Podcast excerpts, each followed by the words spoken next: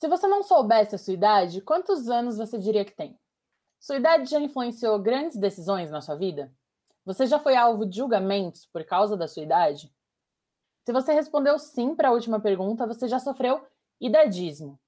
Eu sou a Laura Estopa, jornalista e analista de conteúdo da Agência I.O., e esse é o Totalidades, podcast especial em 3 episódios que vai comprovar que a melhor idade é a sua. Para entender mais sobre o que é idadismo e como ele acontece na sociedade, a gente recebe hoje o advogado, pesquisador e mestrando em gerontologia pela USP, João Iotti. Bem-vindo, João. Oi, Laura e ouvintes. Boa noite a todos. Obrigado pelo convite. A gente que agradece. João, bem-vindo. O João é advogado, pesquisador na área do idadismo e relações de trabalho no século XXI, realiza mestrado na Universidade de São Paulo, também é secretário-geral do Instituto Brasileiro dos Direitos da Pessoa Idosa, presidente da Comissão dos Direitos da Pessoa Idosa da 33ª subseção da OAB São Paulo, membro do Conselho de Ética e Pesquisa da Faculdade de Medicina de Jundiaí e conselheiro e coordenador do Conselho Municipal dos Direitos da Pessoa Idosa de Jundiaí. Ufa, né? E ele só tem 32 anos, gente. João, conta pra gente, então, qual é, afinal, o conceito de idadismo? Olha, Laura, o termo idadismo, ele é uma tentativa de uma tradução da origem do termo em inglês ageism, cunhado lá em 1960 por um pesquisador que tem o nome de Butler. E existem outras nomenclaturas que a gente pode tratar sobre o idadismo, como, por exemplo, ageísmo, né, etarismo, ancionismo, que vem sendo utilizado, velismo, que vem sendo utilizado aí na literatura e nas notícias. Todos, né? Esses, então, eles dizem respeito ao mesmo conceito, são sinônimos. Exato. Cada pesquisador, né, dependendo da linha que ele vai encontrar um termo. Inclusive, tivemos uma reportagem há um tempo, em um grande jornal de circulação, que eles utilizaram o termo velismo para se tratar aqui, né, de atitudes idadistas. Também gostaria de destacar que esse termo velismo ele pode ser também utilizado para destacar um preconceito etário para uma determinada categoria de pessoas, né, os velhos. Então, também tem essa interpretação que a gente pode explorar um pouquinho mais lá para frente. Então, o idadismo seria um preconceito geral de idade e o velismo, esse termo mais específico, seria para os idosos, para as pessoas consideradas velhas. É isso? Pode ser, porque assim, esse termo ainda está em construção, né? Então esta é uma interpretação que nós podemos dar. Tá. No entanto, acredito que é um termo que está em construção e na literatura está sendo utilizado muito o idadismo, né, como referência ao preconceito de todas as idades. Então, a gente está falando aqui de todas as gerações. Legal. Então, só para situar os ouvintes, aqui a gente vai utilizar, então, o idadismo, né, mas a gente sabe que vocês podem encontrar por aí esses outros termos também. Exato, Laura, e também vai depender da interpretação, né, da linha que cada pesquisador ou autor está utilizando para a tradução ou até próprio para os termos, né, para os conceitos cunhados aí ao longo das décadas. Também, né, me vem à mente aqui uma interpretação que nós temos o idadismo polar, né? Então a gente está falando do idadismo positivo e do idadismo negativo. Cito como exemplo aqui o idadismo positivo. São, por exemplo, vantagens fiscais, né, que um Estado pode dar para as pessoas idosas. Vaga para idoso. Vaga para idoso, exato. Questões de direitos, né? Ou mesmo situações mais culturais, como, por exemplo, as pessoas idosas são mais sábias, as pessoas idosas são mais resilientes. Mas aí, João, a gente não entra, sim, num estereótipo também? Sim, dessa... sim. Dessa ideia social sobre uma idade, de que a pessoa mais velha é mais sábia? Sim, perfeito. Essa construção, né, vamos dizer assim, essa cultura que se baseia em valores da idade, a gente vai ver que isso afeta todas as gerações, não só as pessoas idosas, inclusive gerando aí uma guerra entre gerações que a gente já consegue ver nitidamente, por exemplo, no mercado de trabalho. Nós temos a indústria, né? Acho que vale a pena a gente mencionar a indústria do anti-aging, né? Aquela indústria que tenta vender a ideia, né? Muito forte isso. Tenta vender a ideia, isso, que ser jovem, que é ser, né? Ser aceito. É melhor. Exato. E, ou seja, o envelhecimento seria uma coisa ruim, né? Uhum. E nós temos também aquele aspecto negativo do envelhecimento que entraria aqui. Então, por exemplo, você recusa contratar uma pessoa apenas devido à sua idade, no aspecto negativo do idadismo. Recusar empréstimos, recusar contratos de aluguéis, temos esses exemplos. Então, só para retomar essa polaridade que você diz de positivo e negativo, também entrariam esses estereótipos e essas ações preconceituosas, sim, tanto para o lado de você é idoso, logo você é mais sábio, logo você merece uma vaga especial, logo, sim, você tem alguns benefícios aqui, quanto para o lado, você é idoso, logo você não merece um emprego, você não é capaz de tal coisa, tal coisa, tal coisa. É isso. Exato. E isso também, a OMS traz num relatório publicado, né, recentemente, esse ano, eles fizeram uma campanha, né, sobre o ageísmo de forma global. E eles trazem uma perspectiva muito interessante que já vinha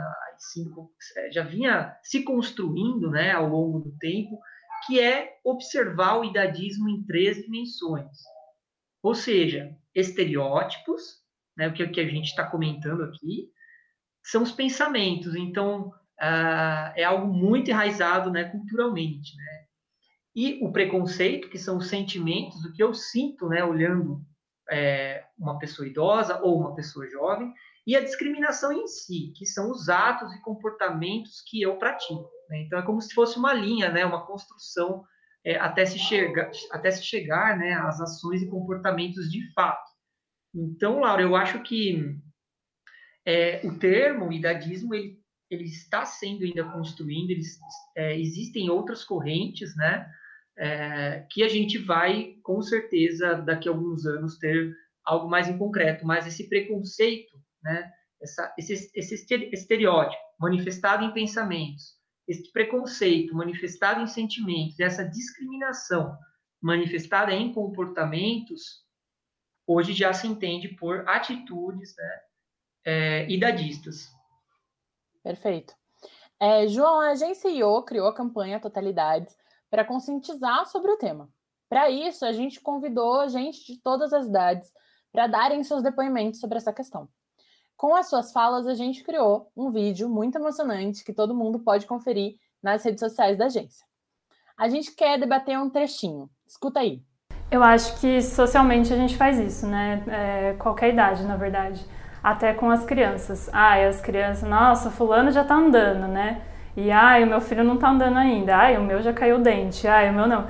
Então, assim, desde o comecinho, a gente não entende que cada um é um, né? Que cada um tem o seu tempo, cada um tem a sua habilidade, cada um tem o seu processo, né? A gente quer encaixar todo mundo dentro de um padrão que, na verdade, não existe, assim, pra nada. Nem pros pequenos que estão começando a vida, nem depois, nem quem vai fazer faculdade quando, ou se vai fazer faculdade ou se não vai.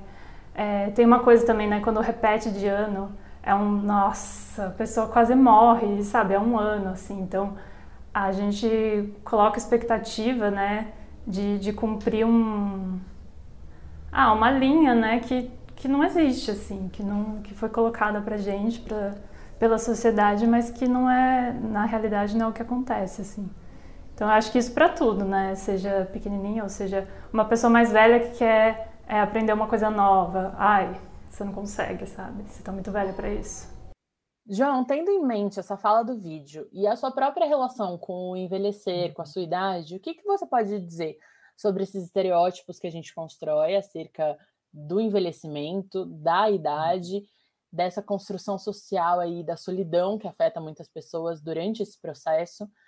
E como a gente lida com tudo isso ao longo das etapas da vida enquanto sociedade? Olha, Laura, pergunta difícil, né? porque existe, eu acho que, um medo aí intrínseco, eu pelo menos, né, particularmente tenho muito medo sobre o processo de envelhecimento. Eu acho que esse medo, claro, também pode ter muitas origens, né? Mas não posso deixar de também destacar, né, o que a gente mencionou no bloco anterior, que essa indústria anti-aging, né, ou o que representa ser jovem na sociedade atual, que a gente pode observar em filmes, séries, comerciais, ou na própria família, atitudes que reforçam essa ideia que envelhecer é ruim, né? Uma das coisas que me marcaram muito no estudo da gerontologia é que compreender que o processo de envelhecimento ele é diferente da fase da velhice. O que isso significa? Que a velhice ela é uma fase dentro do processo de envelhecimento. Ela representa... Porque, se a gente for pensar, a gente envelhece desde que a gente nasce, né? Exato, Laura. O crescimento também é um processo de envelhecimento, certo? Exato. Inclusive, alguns autores eles entendem exatamente isso, que o envelhecimento pode ser analisado de uma perspectiva biopsicossocial, né? Ou seja, compreendido no campo físico, psicológico e social. É um fenômeno único, heterogêneo, né? Cada pessoa, cada indivíduo, ele vai ter a sua velhice, seu envelhecimento e, posteriormente, a sua velhice de forma única. Portanto, nós temos fases, né? E dentro de cada fase ou cada ciclo, a gente pode ou não desempenhar um papel esperado pela determinada sociedade naquele momento histórico, vamos colocar assim. E socialmente, né? Esse processo de envelhecimento e a própria velhice, ele vai ser afetado, né? Invariavelmente, ele vai ser afetado pelas condições sociais, econômicas, familiares, de cada um também, né? Com certeza, tem esse recorte social, né? Que a gente, pelo menos aqui no Brasil, isso é muito... extremos, né? Então, nós temos pessoas muito pobres e pessoas muito ricas, e isso afeta todo o processo do envelhecimento. Então, a gente pode pegar aqui como exemplo uma criança que não tem acesso à educação, uma criança que não tem acesso à rede básica, né? Como que vai ser o processo de envelhecimento dessa criança, né? E também é importante destacar que por exemplo, uma mulher que é adolescente, ela não teve acesso à educação, etc. Ela vai ter filhos. Esses filhos também não vão ter acesso à educação. Então, todo mundo desta cadeia está envelhecendo, né? E, vamos dizer assim, continuando esse ciclo, né, de envelhecimento ruim. Tem alguns estudos direcionados nesse sentido que fazem essa relação entre a educação, a quantidade de filhos... E como que esses filhos estão tendo acesso aos principais serviços, né, aos serviços básicos, para, vamos dizer assim, garantir o mínimo existencial daquela pessoa. Então, com certeza, esse recorte social, ele impacta diretamente de como nós vamos envelhecer e como nós vamos chegar na nossa velhice. Na qualidade dessa velhice, né? Exato. A gente pode, acho que um exemplo muito claro aqui é a questão da saúde, né? Então, se as pessoas envelhecem mal. E aqui é só realmente um exemplo bem, né, bem assim, só para a gente ilustrar aqui. Ela vai demandar mais serviços de saúde, né? Ela vai ser uma pessoa mais ali na fila do SUS, enfim.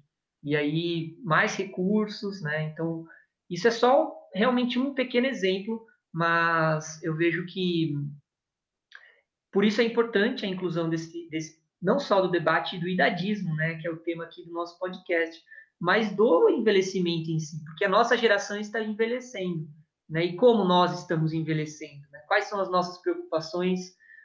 Acredito que eu tenho acesso a alguns serviços, mas se eu andar um pouco aqui no meu bairro, eu já vou com certeza encontrar pessoas que não têm 10% do que eu tenho acesso. E qual que é o meu papel, né, nesse cenário? O que eu devo fazer? Então, eu tento contribuir de alguma forma, mas eu vejo que é um problema estrutural e que cada vez mais exige esse tipo de inserção, né, no debate, e pessoas do poder público, levar as informações para pessoas do poder público conseguirem, de alguma forma, mudar o rumo, né, que está sendo conduzido, porque o Brasil está um pouco atrasado no que se refere à política do envelhecimento. Exato, não apenas a incursão do tema no debate, né? Eu acho que falar sobre já é um super passo, super importante, mas justamente o que você trouxe, né? O que a gente vai agir com base nessas informações que a gente está construindo? É um tema em construção, mas já tem muita informação sobre, então o que dá para construir a partir disso? O que dá para criar de políticas públicas? O que dá para ajudar, apoiar, integrar com movimentos sociais, enfim... E segundo o relatório global de idadismo, né, João, divulgado pela ONU, como você já citou, 1 em cada 2 pessoas no mundo discrimina em função da idade. Esse preconceito acontece, né, a gente sabe, nas instituições, nas relações interpessoais, ou ele pode ser, inclusive, autoinfligido, ou seja, né, a pessoa tem preconceito contra si mesma. A gente pensa, então, que o idadismo, ele é talvez o único tipo de preconceito que a gente pode ter contra a gente mesmo, né? Porque se você pratica o idadismo em relação a alguém mais velho, você não está pensando que você é essa pessoa amanhã, né? Você vai ter essa idade amanhã. E assim como quem pratica o idadismo contra alguém mais jovem, né? Que é a pessoa que você já foi e você está aí praticando essa forma de discriminação. Como a gente pode combater, João, esse idadismo autoinfligido, esse preconceito contra si mesmo, e como isso reverbera assim, nas instituições e nos outros ambientes que você vê? Ela é uma pergunta bem complexa, né? Eu acho que é tão complexa... é tão complexa quanto a reflexão anterior, né? Que a gente coloca a desigualdade social, né? Porque a desigualdade social ela não está também só, a gente não pode, né, também só atrelar ao envelhecimento, né? Olha os problemas que a desigualdade social traz e aí cai nisso, né? O que nós estamos fazendo para que isso melhore, né? Bom, olha, Laura, eu acho que eu defendo muito assim a educação, né, em todos os níveis, desde a educação básica, assim, já em tentar incluir esse assunto, né? Inclusive, o próprio Estatuto do Idoso já prevê isso, né, que a educação sobre o envelhecimento estaria, né, teoricamente, no ensino básico, fundamental. Conforme o próprio relatório da OMS, ela coloca que o preconceito contra os idosos, ele é de forma generalizada e de forma global. Então, a gente está falando aqui de escala global, né? Ele pode se manifestar através das instituições, né, de várias instituições da sociedade, inclusive as próprias instituições que seriam para acolher essas pessoas idosas. Então, nós temos aí como, por exemplo, setores da saúde, setores da assistência social, né? As próprias empresas que a gente citou, né, na questão de ter preconceito em contratar pessoas mais velhas, né? Exato, exato. As próprias empresas que... por uma questão, talvez, cultural, né, aquele preconceito intrínseco, né, dependendo do ramo, principalmente, optar por pessoas mais novas ou pessoas que já têm alguma experiência, né, que também aqui a gente pode tratar de uma certa forma como uma atitude dadista, ou até mesmo a gente pode pensar de como que aquela pessoa idosa, ela inserida dentro de um contexto organizacional, ela pode sofrer o preconceito desde a sua admissão, na manutenção ou na sua rescisão, né, do seu contrato de emprego.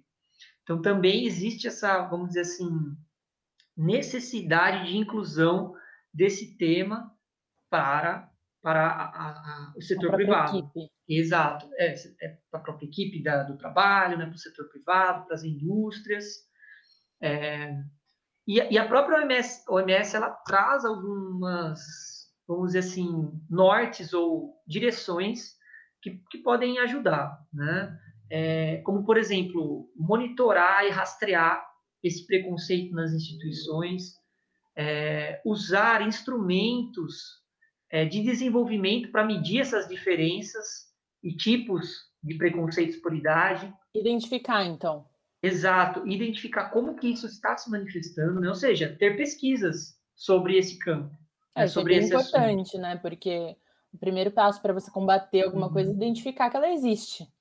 Sim, exato. E eu acho que é o que assim, o que dificulta um pouco é que esse tema, né, idadismo, inclusive aqui de novo, né, reiterando toda essa questão estrutural, desigualdade social, que não tem como a gente falar, né, sobre idadismo sem mencionar isso, porque isso acaba também sendo um catalisador, né, dos preconceitos, dos sentimentos e de atitudes idadistas. Cito também aqui como, por exemplo, a própria pandemia do COVID, né, a gente observou diversas reflexões sobre isso, memes, né, foi muito veiculado em WhatsApp, né, não sei se você recebeu, vocês receberam, mas eu recebi no WhatsApp memes, como, por exemplo, catavéio, né, isso você está fazendo o quê? Reforçando uma narrativa idadista, né, e eu recebi ainda num grupo, pior que eu recebi num grupo ainda de pessoas que eu gosto, assim, familiares, né, então você imagina você ser chato e falar, gente... Vamos parar para pensar um pouco, será que é legal ficar transmitindo essas mensagens, né? E aí, mas assim, eu acho que isso faz parte, é uma narrativa que está sendo construída historicamente, assim, tem essa narrativa, né? E culturalmente difundida. Então, e exige... às vezes é aquilo, né? Uma reprodução tão enraizada socialmente que a pessoa não parou para pensar. Ela achou engraçadinho, compartilhou, como tantas outras coisas que a gente está vendo por aí, né?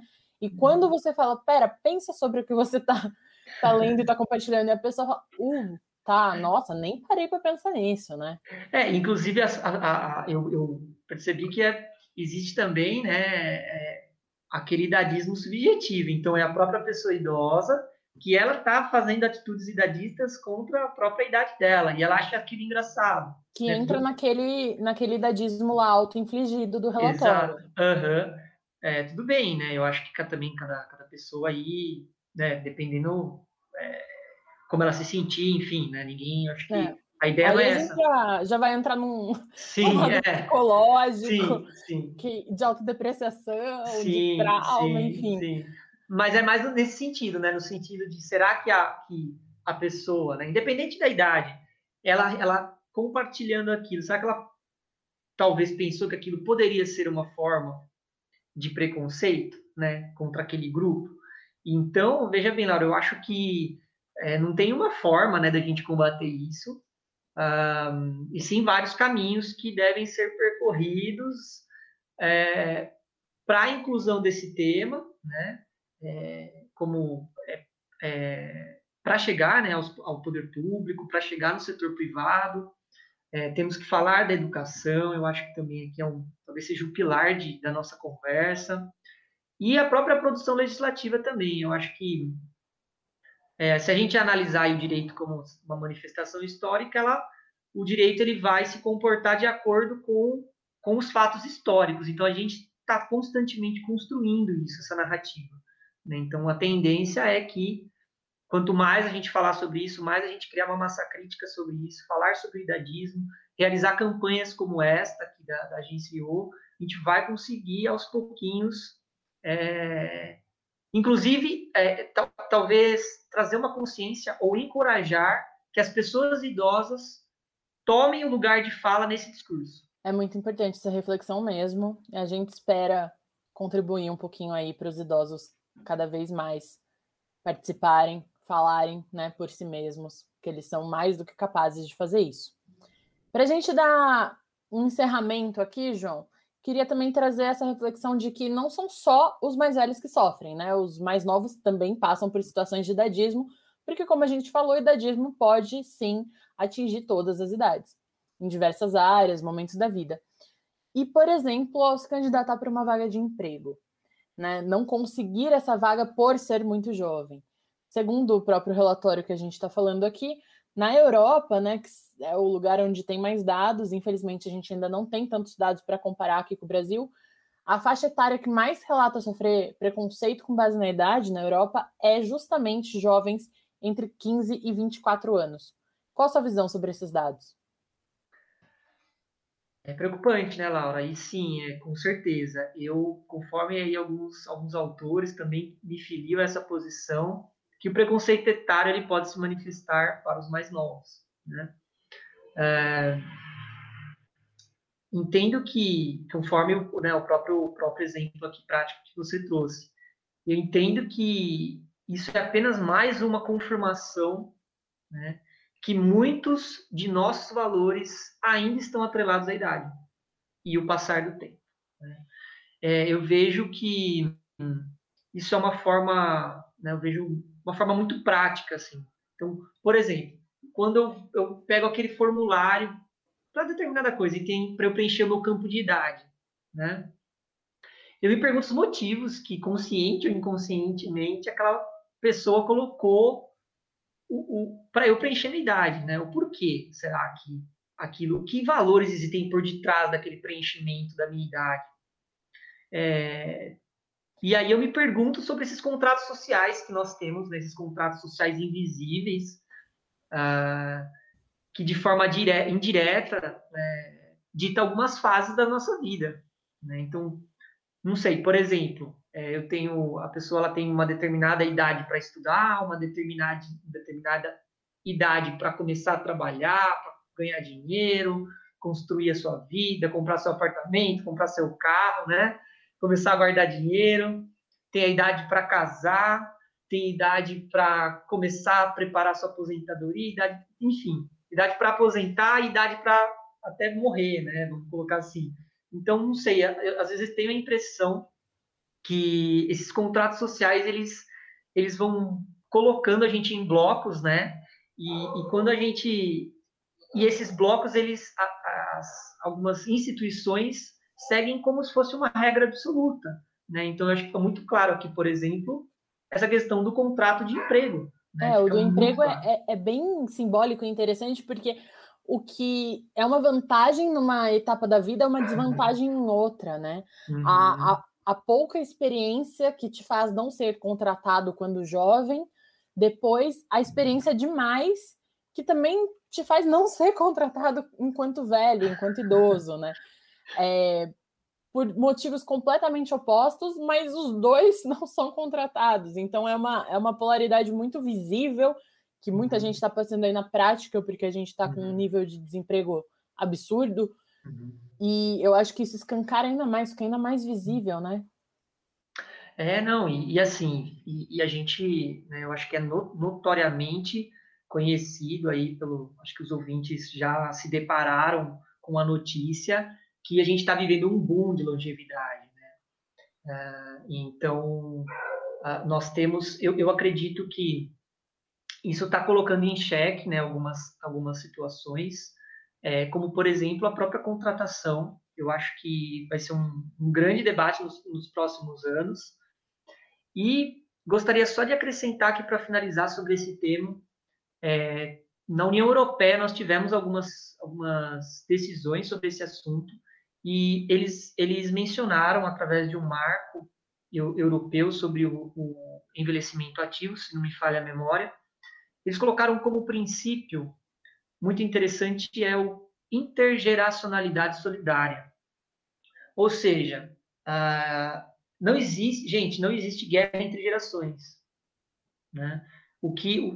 Aqui citando como, por exemplo, os empregos, né? Que o que acontece? Você tem um desequilíbrio, né? Você não tem aquela... que nem você mencionou, Laura, vamos ter várias gerações trabalhando juntas porque todas se beneficiam, né? Não, parece que é escolhido um determinado grupo, um determinado segmento para determinado serviço, outro grupo, né? E assim vai selecionando as pessoas por idade. E aí eles tiveram essa discussão na União Europeia e falaram, não, gente, não existe, vocês não podem brigar entre as gerações. As pessoas mais novas não estão competindo com as pessoas mais velhas, as pessoas mais velhas também não mais maduras no seu trabalho, não precisam competir com as pessoas mais novas para se garantir um emprego. Então, nós temos que criar políticas públicas para tentar trazer um equilíbrio no que está acontecendo. Então, veja só, eu acredito que esse debate vai, em algum momento, aqui impactar, né, o Brasil, principalmente pela forma, né, que os empregos estão acontecendo. Eu acho que Aqui eu posso citar, só para fechar, Laura, a uberização, né, dos contratos de trabalho. Então, você tem uma... né? Exato, você tem uma gama de pessoas trabalhando de forma ou por aplicativo ou de forma informal, e aí você coloca, por exemplo, uma pessoa que não teve um letramento digital. Como que ela vai trabalhar com esse aplicativo? E aí uma outra discussão. Isso tudo num país onde 40 milhões de pessoas não têm acesso à internet. Aí vão surgindo os desdobramentos. Né? Aí a gente vai longe. Porque também tem a questão da aposentadoria, né, da proteção social. Né? Será que esses trabalhadores da informalidade possuem uma proteção social? Enfim, como que essas pessoas vão se aposentar? Os mais novos, será que eles vão conseguir se aposentar?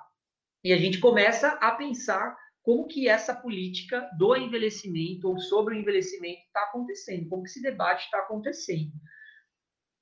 Exato. Por isso que ele é tão necessário e por isso que a gente está tendo essa conversa, né, João? Sim. João, poderia ficar aqui discutindo mais 1000 outros temas. Eu também.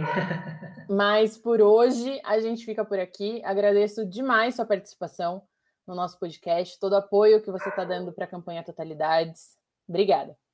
Laura, eu que agradeço imensamente. Peço desculpas aqui se em algum momento ofendi alguém nessa intenção. Eu fico à disposição para maiores esclarecimentos e muito obrigado e parabéns aí pela agência, pela inclusão. Deixa seu publi aí, deixa seu arroba. Não, quem quiser pode me procurar no Instagram, não sou tão influencer assim, né, Laura? Mas tem meu Instagram lá, João Iotti, quem quiser ser meu amigo, pode adicionar lá, tá bom, gente? E a gente fica por aqui, mas a conversa continua no agenciao.com.br/totalidades. Lá você pode conferir os outros episódios do podcast, vídeo da campanha, e-book, a campanha completa tá lá. E acompanha a gente também nas nossas mídias sociais, @agenciao no Instagram, Facebook, LinkedIn, YouTube, e deixe seus comentários e sugestões. No próximo episódio da série especial Totalidades, vamos conversar com a Paola Campos. Ela é gerontóloga e a gente vai falar sobre heterogeneidade da velhice e se o envelhecimento é diferente para homens e mulheres. Espero você!